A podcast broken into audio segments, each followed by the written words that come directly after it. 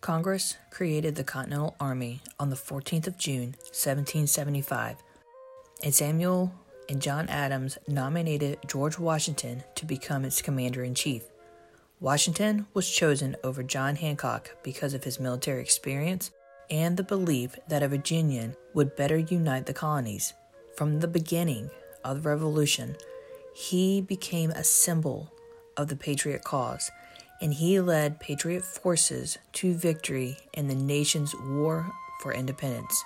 George Washington stood out in every battle in which he fought, but the everyday soldiers under him were really the key to America's success in the Revolution. One such everyday soldier was Robert Lorton. Robert was born on the 15th of February, 1747, in Charlotte County, Virginia, to Thomas Lorton Sr. and Elizabeth Bentley Moss.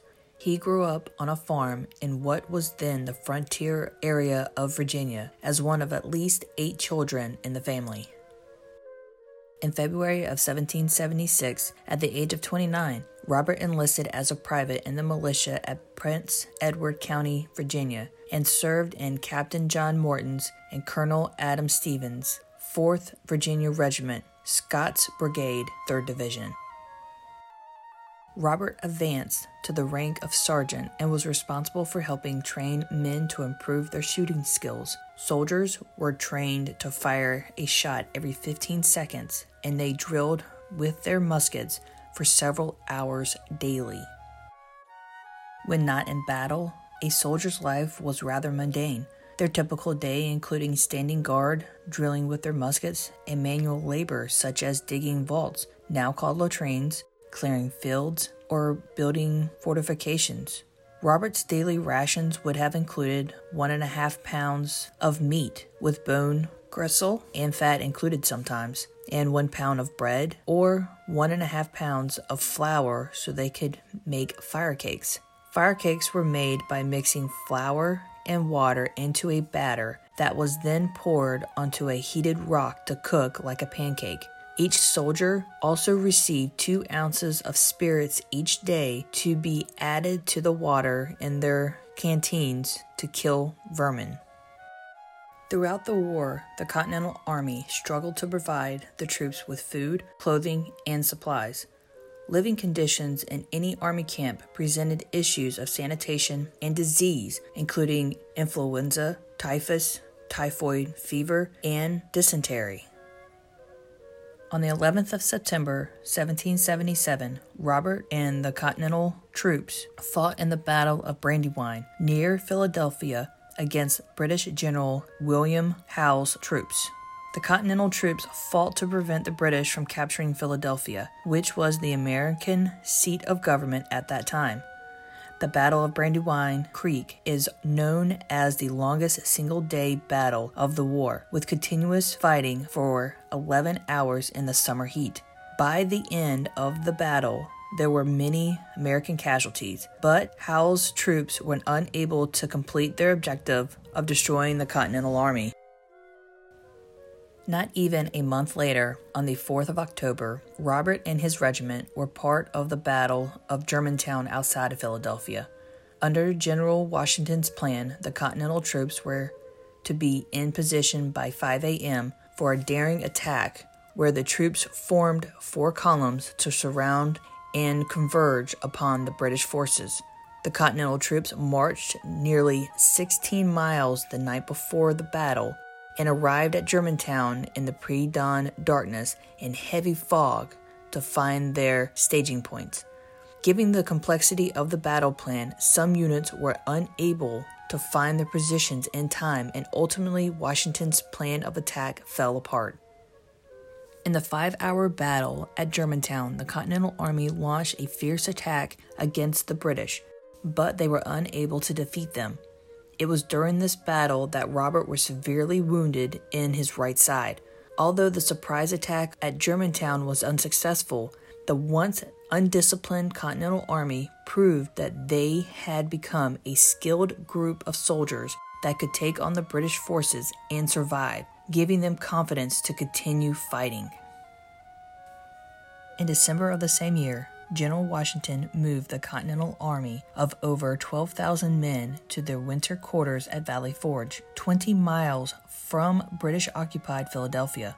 The winter of 1777 to 1778 at Valley Forge is notable for being one of the harshest winters the Revolutionary War soldiers faced.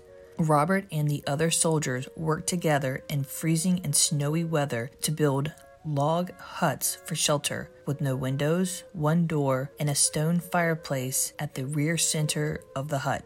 Each hut housed 12 men who slept on bunks of wooden slats that were stacked three high and six to a side.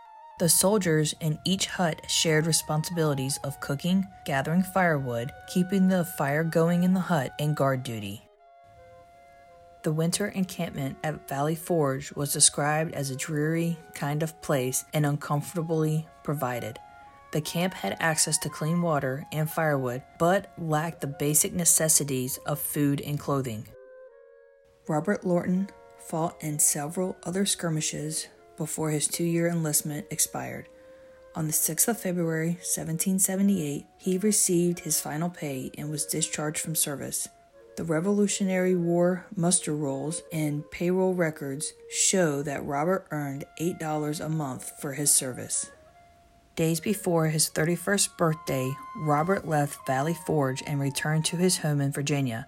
On the 15th of August, 1779, he married Tabitha Ganaway in Buckingham County, Virginia. In 1780, Robert re enlisted for six months and served in Captain Holcomb's Virginia militia. During this time, he missed the birth of his first child, John. After the Revolutionary War, Robert Lorton and his young family were living in Cumberland County, Virginia. In 1805, Robert, Tabitha, and their children moved from Virginia, traveling through the Cumberland Gap and into the newly opened frontier land of Kentucky to settle at Burkesville in Cumberland County. By 1819, Robert, Tabitha, and their children moved to Powers Township in Bond County, Illinois. At the age of 61, Robert applied for a Revolutionary War pension. His affidavit stated that he suffered from a rheumatism that made it difficult for him to care for himself. His wife, Tabitha, had also lost the use of her left side, arm, leg, and thigh and was incapable of doing anything. Robert's application was approved and he received a pension of $8 per month until he died. By the fall of 1820, Robert had left Bond County and relocated to Whitehall in Greene County, Illinois. He claimed a land grant, and the family settled along Apple Creek in an area that would become known as Lorton's Prairie. On the 16th of May, 1833, Robert died at the age of 86 years in Whitehall, Illinois. This little known patriot is buried in Whitehall Cemetery with a grave marker that reads 4th Virginia Infantry Revolutionary War. His marker also includes a bronze DAR Revolutionary Soldier plaque. Thank you for joining the Smith Bryan chapter DAR today and taking a brief look at what people would consider an unknown patriot of the American Revolution.